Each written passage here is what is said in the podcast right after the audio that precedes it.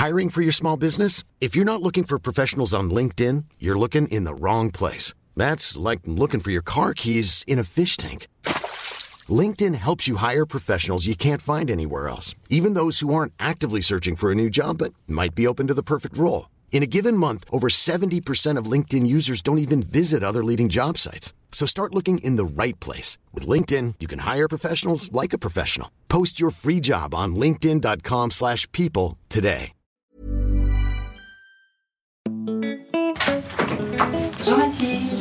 Vous en prie, installez-vous. Merci. Qu'est-ce qui vous amène aujourd'hui? Je viens vous voir aujourd'hui parce que... euh, Bien, aujourd'hui, je voudrais vous parler de mon fils, qui a euh, une façon de fonctionner un petit peu particulière. comment ça se passe pour vous? Eh ben, comme pour tout le monde, c'est c'est compliqué. Pire que compliqué, je me pose un peu des questions sur euh, la façon euh, d'éduquer euh, ma fille. Bienvenue dans mon cabinet. Je suis Mathilde Bouichou, psychologue clinicienne, psychothérapeute de couple et d'ICV. J'accompagne des femmes, des hommes, des futurs parents dans ce voyage joyeux, mais parfois délicat, difficile de la parentalité. Les parents parfaits n'existent pas. La parentalité est une découverte de l'autre, mais surtout de soi. Une occasion de se confronter à ses propres forces, mais aussi à ses limites et à ses freins. Car les enfants ont avant tout besoin de parents humains. C'est sur ce chemin que je tente de vous accompagner. Il est d'une sagesse assez étonnante aujourd'hui. Il parle très très bien de qui il est et, et de sa différence en fait. Dans cette première partie de ce nouvel épisode de parentalité, dédié au handicap mental chez l'enfant, je reçois dans mon cabinet Anne. Elle évoquera avec nous la manière dont elle a accompagné son fils porteur d'un handicap mental et les difficultés qu'elle a pu rencontrer. Nous accueillerons ensuite la docteure Marie-Noël Clément, psychiatre, psychothérapeute. Elle s'installera pour échanger avec nous. Bonjour Anne. Bonjour Mathilde. Qu'est-ce qui vous amène aujourd'hui Anne? Un retour euh, sur euh, 25 ans d'accompagnement de mon fils. voilà, Donc pour votre fils- partager. Votre fils a 25 ans aujourd'hui? Absolument. Quel a été euh, son parcours? Euh, sinueux et il est toujours en chemin, on peut Mhm. dire. Enfant né euh, prématurément, hypotrophe, tout petit. Je dis tout ça parce qu'après on sait qu'il y a une constellation de paramètres, on sait toujours pas qu'est-ce qui fait quoi. Plutôt précoce, surtout tous les champs, marchant très tôt, parlant formidablement bien presque avant de marcher, donc de manière surprenante qui nous renvoyait que des choses euh, merveilleuses. On était émerveillés, euh, il parlait dans plein de langues. Et puis tout d'un coup, brutalement, en maternelle, une forme de dépistage en fait. Les choses ont beaucoup changé depuis, mais, mais je remercie quand même la psychologue qui venait en fait euh, dans l'école et qui repérait dans le groupe des comportements. Donc euh, un signalement, mais plutôt est-ce que votre enfant a des problèmes d'audition? Donc euh, là, on comprend même pas de quoi on nous parle, quoi. On dit mais au contraire, bon de fait, il est hyperacousique, donc euh, on comprenait pas ce qu'on nous disait. Donc en fait, bon, maintenant j'analyse rétrospectivement. Donc il était vraiment en périphérie du groupe, euh, vrai problème d'interaction sociale, surtout avec les enfants. Donc il renvoyait aux adultes euh, une parole très articulée qui était désarmante en fait. Au début plutôt une incompréhension avec donc un papa qui allait très mal euh, dans sa vie euh, psychique à ce moment-là. Donc au début, on était plutôt sur, euh, il porte la dépression de son père, donc son père a été très mal, et tentative de suicide, hospitalisation longue, séparation, enfin bon, je vous le fais très très court. et donc au début, on était plutôt dans l'idée que Ben, mon fils, portait la dépression de son père, enfin quelque part, et donc on était plutôt là-dedans. Donc beaucoup de prise en charge thérapeutiques en, libéral au début, qui ont été d'ailleurs très précieuses. hein. Et donc aucun mot posé en fait là-dessus. Et puis un signe visible, c'était qu'il ne laissait pas de traces. Donc, euh, donc Ben ne dessinait pas, n'écrivait pas. Donc là, moi, j'étais toujours un peu dans l'option psy, uniquement psy, c'est-à-dire euh, son père étant euh, dessinateur, peintre, etc. Bon, j'avais mis mes mots à moi, une sorte de phobie, etc. C'était pas si simple. Juste, Anne, quand vous dites voilà, il s'est développé très tôt, ça a renvoyé quelque chose de très positif, mais est-ce que ça pouvait déjà vous inquiéter ou vous questionner à ce moment-là? Alors ça me questionnait sur le mode, on- tous les parents regardent qu'est-ce qu'on doit faire à 6 mois, 9 mois, 12 mois, etc. Moi, je mettais ces mots-là, une forme de désintérêt pour des jeux euh, de pièces en bois qu'on doit associer, de choses comme ça. Et bon, comme euh, plutôt une famille intello, moi, ça me renvoyait plutôt à, bah, il est un peu comme nous, ça, ça, ça l'ennuie, ça l'ennuie, voilà. Pas très débrouillé aujourd'hui. Ben, il a encore une forme de dyspraxie, donc pas très habile avec, mais c'était pas un problème de motricité non plus. Donc plutôt voilà une forme de gaucherie dans certaines choses, mais qui, moi je me disais voilà. Il a tout dans la tête, quoi. Il, raconte des histoires par cœur. Il, voilà, il chante euh, les comédies musicales en anglais. C'est génial, la poésie. Bon, il était très là-dedans. Donc il nous renvoyait ce qu'on aimait. et du coup, on était plutôt voilà dans cet émerveillement là. Et objectivement, il était gardé par une nourrice qui avait d'autres enfants. Est-ce qu'il y a quelque chose qui s'est vraiment joué à l'entrée dans le groupe euh, école? Je sais toujours pas vous dire. Et là, ça, ça a commencé à vraiment se creuser, en fait. C'est-à-dire que c'est l'école a été vraiment le révélateur euh, du problème, en fait. Et rétrospectivement, je lis plein de symptômes. Enfin bon, comme tous les parents, j'ai beaucoup lu, beaucoup échangé, etc. je me dis, mais bien sûr, euh, quand il se regardait dans le miroir, c'était ça. Quand il agitait les mains, c'était ça. Quand il était sur la pointe des pieds, c'était ça. Quand il se déshabillait, c'était... Bon, voilà. en fait, il y avait plein, tout un, tableau, on va dire mais que je décryptais pas du tout. Il n'y avait pas d'inquiétude, vous n'étiez pas dans une projection de vous dire qu'il y avait un problème. J'ai même été sincèrement dans une forme de résistance à l'admettre euh, au tout début. J'étais un peu, bah, enfin, ils comprennent rien, il est formidable. Bon, Et les mots n'étaient pas posés non plus, donc euh, pas de diagnostic, pas de mots. Un pédiatre qui était plutôt lui aussi, bah, il est formidable ce petit garçon, il se développe très bien, parce qu'il lui répondait super bien, il parlait super bien, donc tout le monde disait, il est super. Et à quel moment, du coup, il y a eu une avancée vers un diagnostic, ces observations de la psychologue à l'école En maternelle. Donc la hmm. psychologue, elle avait juste écrit, il faut, ça serait bien de consulter. donc ce qu'on a fait, mais plutôt cabinet psy, pas du tout euh, le volet médical, on va dire. À ce moment-là, un peu drame familial avec le papa qui va très mal, etc. Donc ça masque, enfin, il y avait tout en même temps, quoi. Et l'école, donc, et lui, en souffrance à l'école, enfin vraiment en dehors de l'école. C'est-à-dire un jour, je vais à un truc où il y avait tout le monde. D'abord, je vois dans le casier rien. Donc euh, tout le monde produit, tous les enfants commencent à produire des choses, et là, rien, rien, rien. Donc c'est vrai que c'est un peu troublant, mais comme ça allait très mal par ailleurs, est-ce que c'était un blocage, un refus, etc. Puis l'école, moi je le vivais très mal, qui me coinçait, il va falloir qu'on parle, etc. Le vrai truc, c'est le, passage euh, en primaire. Donc là, tout d'un coup. Euh, je me retrouve devant une assemblée de profs, de psy, de, qui parlent de mon fils. Je ne comprends pas très bien de qui on parle. On est démunis devant cet enfant. C'est-à-dire qu'on se retourne et on se demande qui nous parle et on est obligé de baisser la tête. C'est pas un adulte qui nous parle, c'est ce petit garçon euh, qui nous parle avec des subjonctifs, des machins, qui dit des choses hyper sensées tout d'un coup.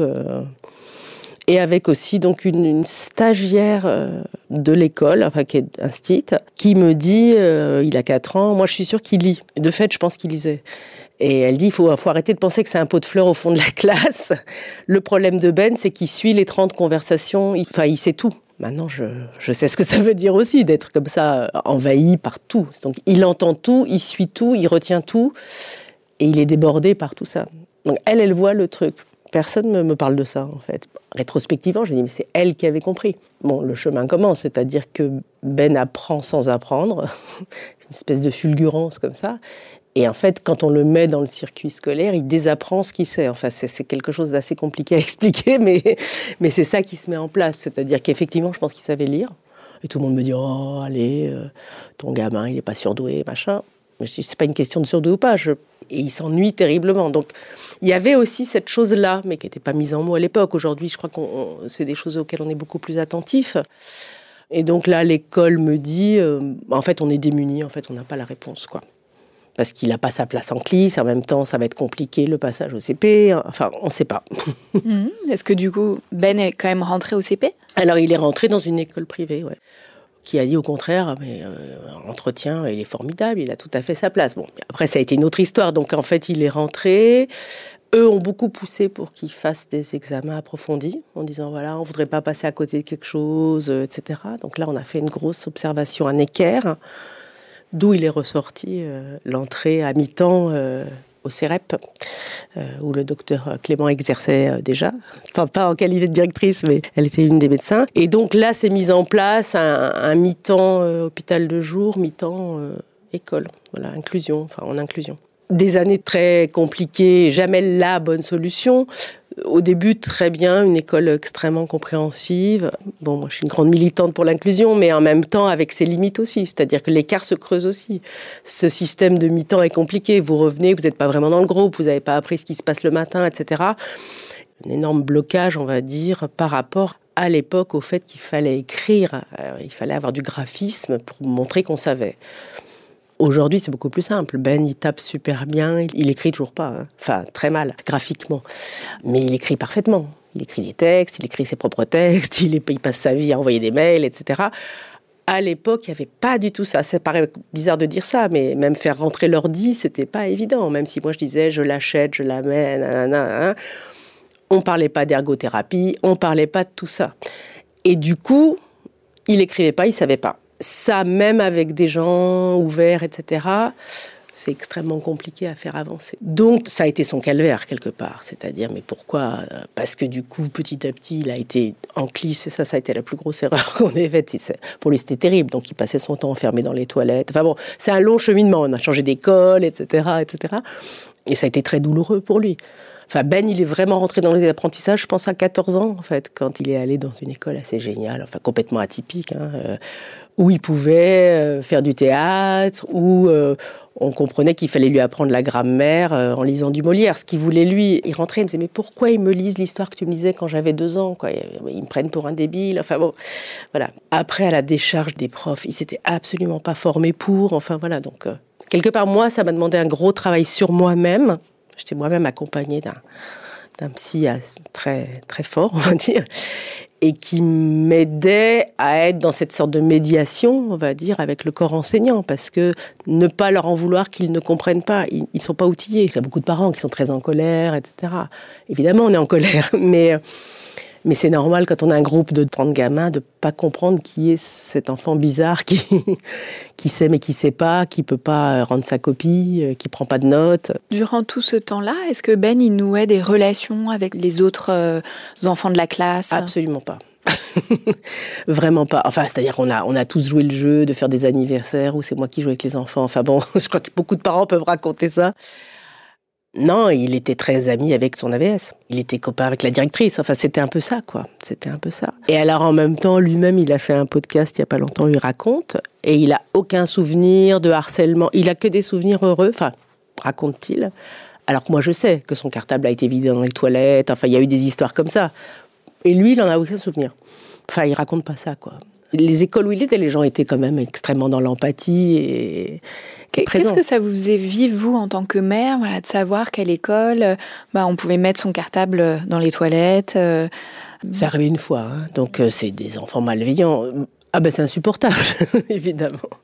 C'est insupportable. Mais c'est insupportable aussi chaque fin d'année de remettre en question comment on va organiser l'année d'après. Parce que je vous raconte ça, mais il y a des histoires interminables de taxis qui sont là, pas là, qui l'emmènent, qui l'emmènent pas et toutes les prises en charge qu'on fait euh, autour. À quel moment un diagnostic a été posé Est-ce que ça a été quelque chose d'important pour vous? Alors, la question du diagnostic, elle est. Mon fils, il en parle beaucoup aussi sur le fait qu'il ne faut pas en poser, qu'il ne faut pas enfermer. Il n'a pas vraiment été posé. Alors, quand on a fait cette observation à Necker, on a parlé de disharmonie, ce qui, moi, m'allait bien dans ce que ça racontait. Après, j'ai un peu rangé à la cave le rapport parce que j'ai il était extrêmement violent et je pense qu'heureusement que je l'ai mis de côté voilà, enfin, il disait euh, écolaline nanana. Euh, enfin, en gros, il était, il était barré, complètement barré, il était dans sa tête, etc. Ça m'a fait assez peur. Docteur Clémencet, j'ai pas mal résisté tout au long, tout au long de ce chemin. Pour, euh, c'est très dur de pas céder devant l'institution et garder une espèce de conviction intime euh, qu'il y a un chemin possible, on va dire. Donc, on n'a jamais parlé d'autisme à l'époque. À l'hôpital de jour, d'ailleurs, le mot était même pas énoncé, alors que clairement, c'était que des enfants qui étaient en situation, enfin, dans le spectre autistique, en tout cas, je pense.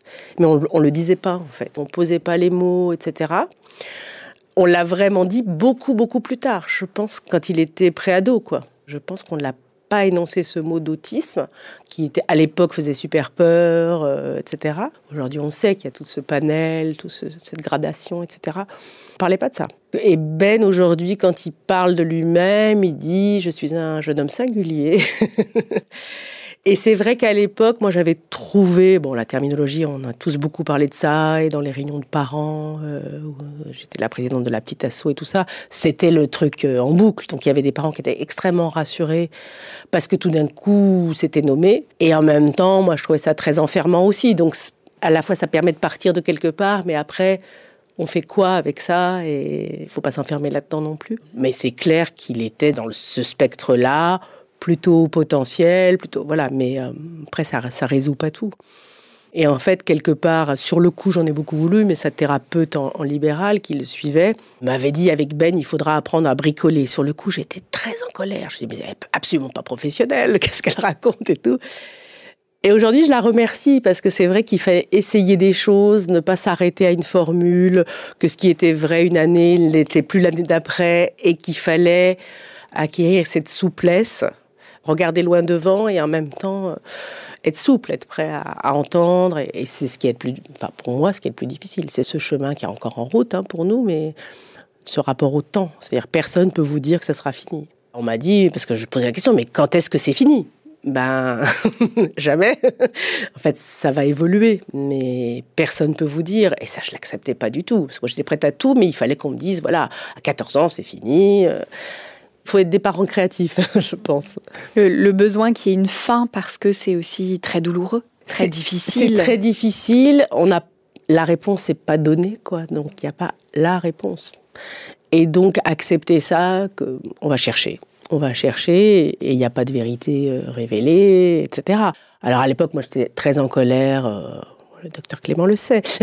non, non, avec la, psychiatre qui nous suivait, parce que c'était l'époque où il fallait qu'on raconte en permanence quand même les circonstances de la naissance et l'éducation et tout. Moi, j'avais envie de me dire c'est quoi le projet pour mon enfant, quoi? Comment on travaille ensemble? Il y a eu ça, j'avais cet agacement-là, et l'agacement de ne pas être entendu en tant que parent, ce qui a beaucoup bougé aussi. Mais c'est vrai que d'être un peu le, partenaire du projet thérapeutique me semblait euh, très très important, et je pense que là-dessus, ça a beaucoup bougé. Alors que vous pouviez avoir le sentiment d'être mise à l'écart de ce projet? Complètement. D'abord qu'il n'y en avait pas, enfin, qu'il n'y avait pas un projet transversal, en fait, mais ça c'est question très française de faire travailler les gens ensemble, qu'il y avait quand même un clivage où on rentrait à l'hôpital, la porte était fermée et ce qui se passait il y avait deux réunions par an avec l'école, ok, mais c'était pas non plus obligatoirement un projet partagé et non plus avec les autres prises en charge qu'on pouvait installer autour. C'est ce qui m'avait tellement choqué euh, quand il y a eu le compte rendu de l'hôpital Necker, c'est qu'il n'avait même pas appelé la thérapeute qu'il suivait depuis des années. Je trouvais que ce dialogue-là, et donc cet affrontement d'école, euh, les psys contre les méthodes comportementales, enfin bon, ce qu'on vivait, parce qu'on était un peu coincés entre tout ça, on cherchait tous, je trouvais ça ouais, particulièrement agaçant en fait. Et c'était compliqué d'être moi la garante du projet. Je trouvais que c'était pas ma place, mais de facto, je me retrouvais à, le faire, enfin à essayer d'articuler quelque chose. Euh, voilà. Quelles conséquences ou impact a eu tout ce parcours pour vous? Alors, vous disiez tout à l'heure que vous vous êtes séparé du papa de, Ben. Est-ce que vous pensez que c'est euh, lié? Alors, il y a certainement toujours multifactoriel, mais ou est-ce qu'il y a eu d'autres impacts dans votre vie à vous en tant que parent et femme? Énorme impact. Enfin, voilà, j'ai une vie. Euh, qui est ce qu'elle est parce que, et grâce aussi à ce chemin qui a complètement percuté euh, tout dans la vie familiale, je pense que c'est pas ça qui est le déclencheur. Là, il y avait une fragilité due à la paternité qui était quelque chose d'extrêmement important pour lui, enfin qui reste très important pour lui, mais très complexe. C'est clair que la paternité, je ne sais pas si c'est le problématique du handicap, je pense que c'est plus la paternité qui a été quelque chose qui a fait exploser. Mais de manière plus générale, depuis 25 ans, je ne croise quand même que des mères, quoi. Donc c'est et souvent des mères seules. C'est vrai, mais c'est un autre sujet, mais que je trouverais passionnant, c'est comment le handicap est une forme d'atteinte à la virilité, ou enfin, il y a quelque chose qui se joue autour de ça qui me semble super intéressant. Ça devient souvent le problème de la mère. Donc dans les réunions parents qu'on avait, il y avait quasiment pas d'hommes. Donc moi, ça a percuté complètement ma vie professionnelle aussi, puisque j'avais un gros poste, etc. J'ai complètement changé ma manière. Euh, j'ai monté ma propre structure pour pouvoir être avec Ben. Et je pas travaillé moins, mais je travaillais autrement. Donc personne n'avait à savoir que j'attendais qu'il sorte d'une séance de psychomotricité ou quoi, que j'étais moi dans le café en train de d'écrire ou je sais pas quoi. Après, il faut se le permettre. Donc voilà, je dis ça avec beaucoup. Voilà, j'ai aucun jugement. C'est très dur de pouvoir faire ça, Mais autour de moi, pas mal de femmes l'ont fait, c'est-à-dire euh, mi-temps, euh, temps partiel pour ça, euh, prendre un an pour s'occuper. Enfin, ça bouleverse tout.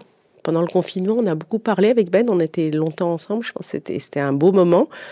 Et il m'a dit, ça m'a bouleversé, il m'a demandé si je regrettais pas la carrière que je n'avais pas faite à cause de lui. J'étais un peu sciée.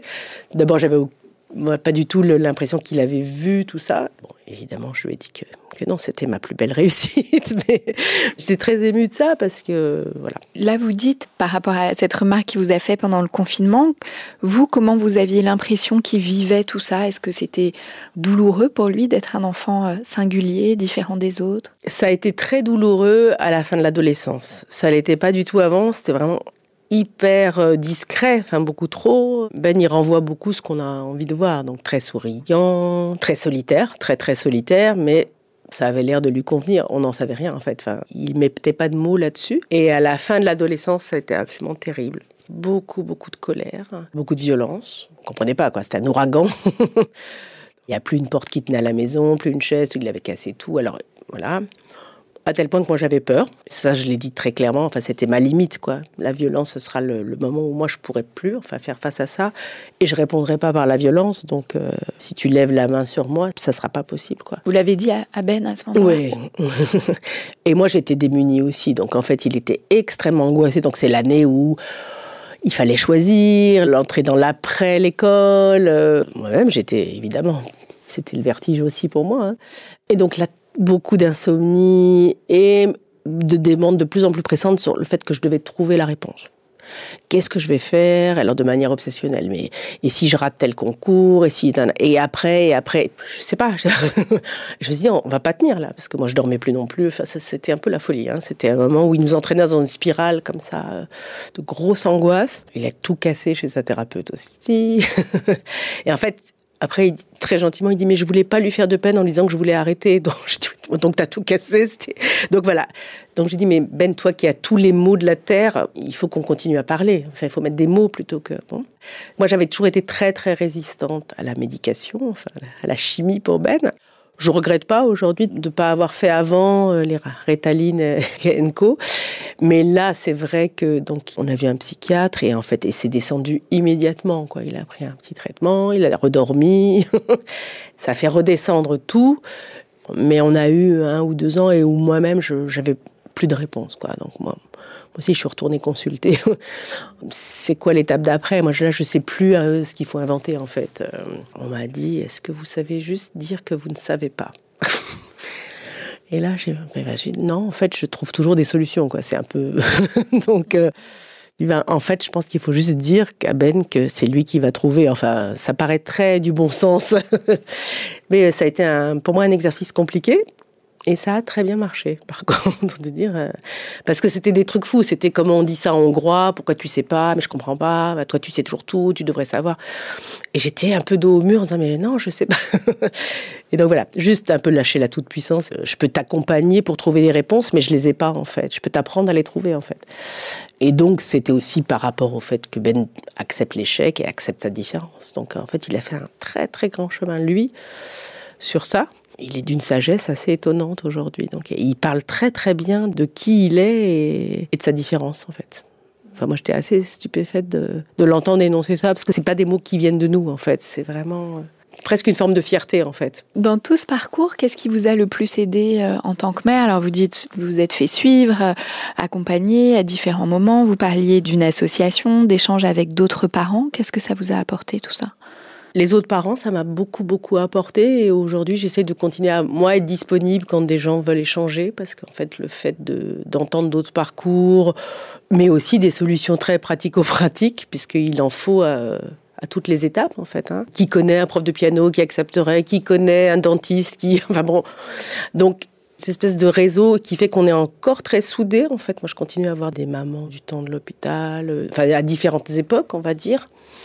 Ma propre famille ma mère et ma sœur m'ont énormément aidé au début aidé, freiné aussi, parce qu'elles acceptaient absolument pas le handicap. Donc c'était compliqué, il fallait se battre à l'extérieur pour dire que Ben avait plein de potentialités et en même temps se battre dans le cercle familial pour dire s'il a des difficultés, il faut les accepter. Donc c'était un peu étrange. Paradoxal. voilà, parce que on a une histoire aussi, ma famille avec le handicap. Mon oncle était trisomique, etc. Donc c'est il y avait cette espèce d'épouvantail entre guillemets de l'autre côté qui faisait mais non regarde il n'est pas euh, non il n'est pas mais il a ses difficultés et on veut qu'il apprenne à vivre avec les autres c'est ça la difficulté mais ils m'ont énormément aidé enfin voilà extrêmement présent. Puis évidemment les rencontres de différents thérapeutes, voilà des lectures et d'autres rencontres avec d'autres méthodes, donc une méthode en Israël qui s'appelle autour de Feuerstein, enfin voilà des, des rencontres aussi avec des gens qui avaient essayé d'autres choses dont je me suis inspirée, voilà, qui sont rentrés dans ma vie, on va dire. Voilà.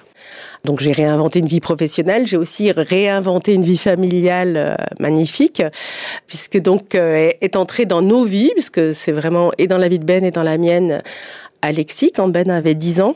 Cette présence incroyable et, très... Euh, porteuse de joie et de légèreté en fait, ce qu'on n'avait pas du tout eu depuis pas mal d'années, et d'intelligence du cœur, donc quelqu'un qui a un vrai sens de la pédagogie, etc a amené Ben aussi à l'a ouvert incroyablement et d'ailleurs donc Alexis a adopté Ben. Donc c'est un chemin assez peu donc autant j'ai pu parler de la déficience des figures masculines autant là c'est quelque chose d'assez rare et inattendu c'est-à-dire quelqu'un qui euh, voilà avec qui moi j'ai pas d'enfant biologique mais qui a fait la démarche d'adoption euh, de Ben et pour Ben, c'est quelque chose de, un appui incroyable. Donc euh, voilà, il y a aussi les belles surprises de la vie hmm. sont là aussi.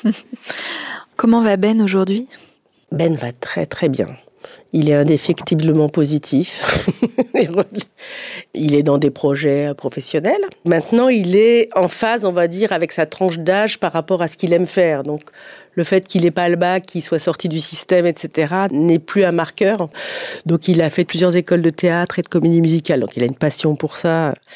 Et il a un groupe d'amis vraiment... Euh, guillemets ordinaires qui sont assez géniaux avec lui il les fait marrer aussi avec ses distractions, ses différences, euh, etc. Et donc il prépare euh, des projets avec eux, donc il écrit, il écrit des textes et il prépare tout un truc en ce moment. Et il fait quelque chose que je trouve assez beau aussi, c'est qu'il euh, anime un atelier euh, d'enfants euh, avec des besoins particuliers, d'enfants différents. Il anime un atelier de contes. Et donc, en fait, dans l'endroit où il faisait une certaine prise en charge, et en fait, il est devenu le collègue de ses thérapeutes. et ça, moi, c'est une intuition que j'ai, que cette histoire de handicap qui parle au handicap, je ne sais pas trop comment l'expliquer, mais c'est vrai que pendant un an, il a aussi fait des lectures pour les jeunes aveugles ou des choses comme ça. Il a une empathie, Ben, et une compréhension de ce que ça peut être et de comment il faut être aidé. Et donc, c'est vrai qu'il y a quelques années, il m'a dit, en fait, j'aurais rêvé d'être thérapeute. Bon, je dis, bah, tu sais, la fac, tout ça, c'est pas trop bon. Et quelque part, il rentre de ses séances et il me dit, oh, tu sais, tel enfant, il est non-verbal, alors c'est compliqué. Je suis là, je me dis, qui me parle? Et je trouve ça assez réjouissant. voilà. Mais la route est encore longue quand même sur l'autonomie. comment vous voyez l'avenir pour lui et pour vous? J'essaye de pas être trop dans des un truc programmatique. Il y a beaucoup de choses encore à combler, on va dire, en termes de vie quotidienne de vie quotidienne, de rapport à l'argent, voilà. Mais c'est euh, c'est super, je suis tout seul une semaine, je vais euh, apprendre l'autonomie. Ben il, apprend comme il apprendrait une matière quoi. Donc je pense qu'il y a un chemin, il y a un chemin euh, vers l'autonomie accompagné, on va dire. Merci beaucoup euh, Anne. Je vous propose qu'on rejoigne euh, le docteur Marie-Noël Clément.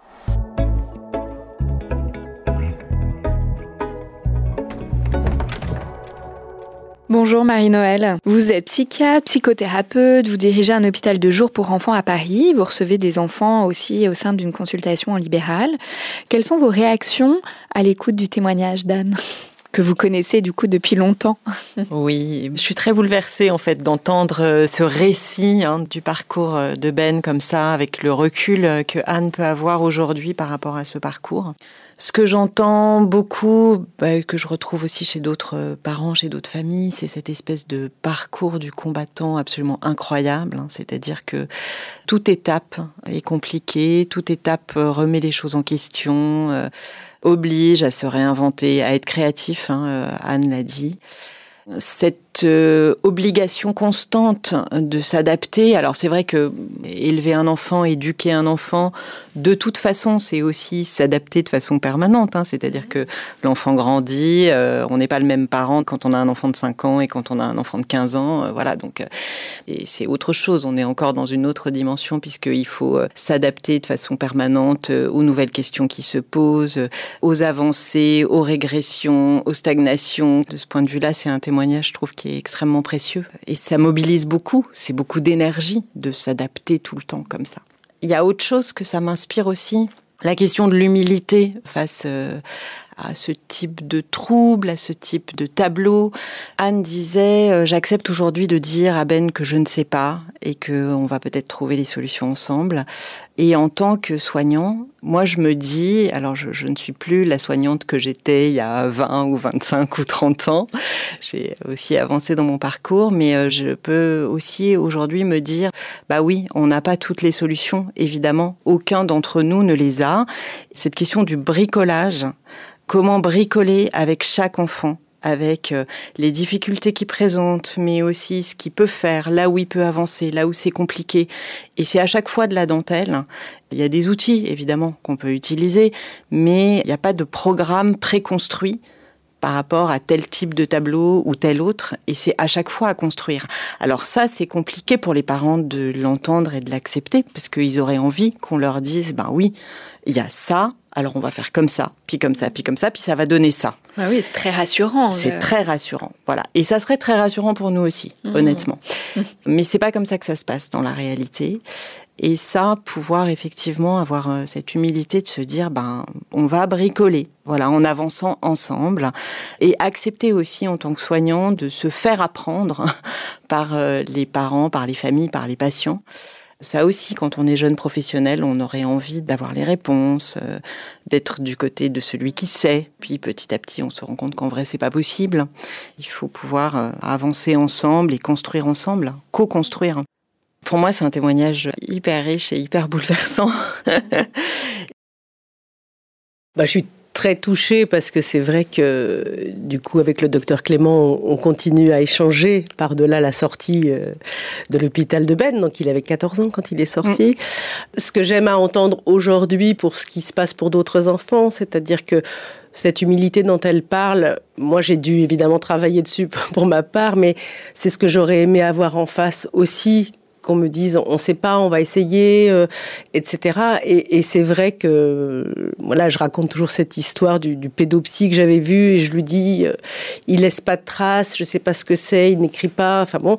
il met devant Ben des feuilles avec des stylos et tout. Il lui dit euh, dessine un rond, un carré, un triangle. Ben ne dessine pas évidemment et lui remplit son rapport en disant ne discrimine pas le rond, le carré, le triangle. Et je, je m'insurge, je dis mais montrez-lui des formes, il discrimine très bien dans ma tête, tout de suite, je me suis dit, ça va être ça ta vie, quoi. Ça va être de faire contre ou de faire à côté. Parce que bien sûr qu'il discrimine un rond, un carré, un triangle. Donc je me suis dit, mais où suis-je, quoi? Et donc cette humilité dont vous parlez, cette co-construction elle me semble vraiment le sédiment de tout ce qui doit être fait. Quoi. La difficulté aussi de trouver les bons interlocuteurs, les bons professionnels. vous parliez entre parents comment vous pouviez vous refiler les, les bonnes adresses de l'orthophoniste, du dentiste, en tout cas de gens qui ont cette ouverture, cette compréhension, qui sont formés, qui vont pouvoir accueillir la différence. De Alors il y a ça, il faut être honnête, il y a aussi la question des moyens, c'est-à-dire que tout ça, c'est des prises en charge euh, qu'on doit faire de son côté. Et ça, c'est compliqué aussi à partager, c'est-à-dire qu'avec la, voilà l'assemblée des parents dans l'association, moi des fois j'avais des scrupules de parler de certaines choses que j'essayais, voilà, mais tout le monde ne peut pas essayer. On a aussi ce syndrome de faire pour nos enfants des agendas de ministres avec des prises en charge dans tous les sens et d'attendre un peu la solution miracle aussi. Il y a, on essaye un truc. Et c'est compliqué parce qu'on est toujours en train de se dire ah, j'aurais dû faire ça. Il y a toujours cette culpabilité de ne pas avoir fait assez, de pas. Ça c'est très compliqué aussi. Après coup de se dire mais pourquoi j'ai pas fait ça euh, quand il avait trois ans. Euh, on fait comme on peut quoi et on fait des erreurs aussi. Un immense merci Anne pour euh, votre témoignage et, et toute cette lumière que vous apportez. Merci beaucoup. On se retrouve la semaine prochaine avec le docteur Marie-Noël Clément où nous aborderons les enjeux et les spécificités pour les parents d'enfants porteurs de handicap mental de façon euh, plus détaillée. À la semaine prochaine. Pour ceux qui nous écoutent, je vous rappelle que vous pouvez nous suivre sur Facebook, Instagram et nous écrire à l'adresse suivante podcastparentalité au pluriel à gmail.com. Si vous avez aimé, n'hésitez pas à liker et à noter et on se retrouve dans un prochain épisode. En attendant, mon livre Désir d'enfant aux éditions Solar est disponible dans toutes les librairies. Bonne lecture